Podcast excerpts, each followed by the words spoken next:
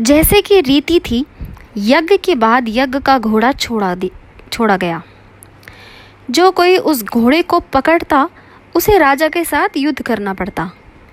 यदि कोई ना पकड़ पाता तो राजा चक्रवर्ती घोषित कर दिया जाता। ये था यज्ञ का उद्देश्य।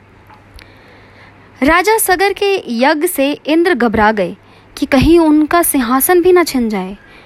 यज्ञ को रोकने के विचार से उन्होंने यज्ञ की घोड़े को समुद्र के तट पर कपिल मुनि के आश्रम के पीछे बाँध दिया।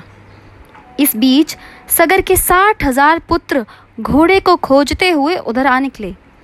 उन्होंने देखा कि घोड़ा तो कपिल मुनि के आश्रम के पीछे बना हुआ है। उन्होंने ये समझ भी नहीं आया कि मुनि ने घोड़े को बाँध क्यों रखा है।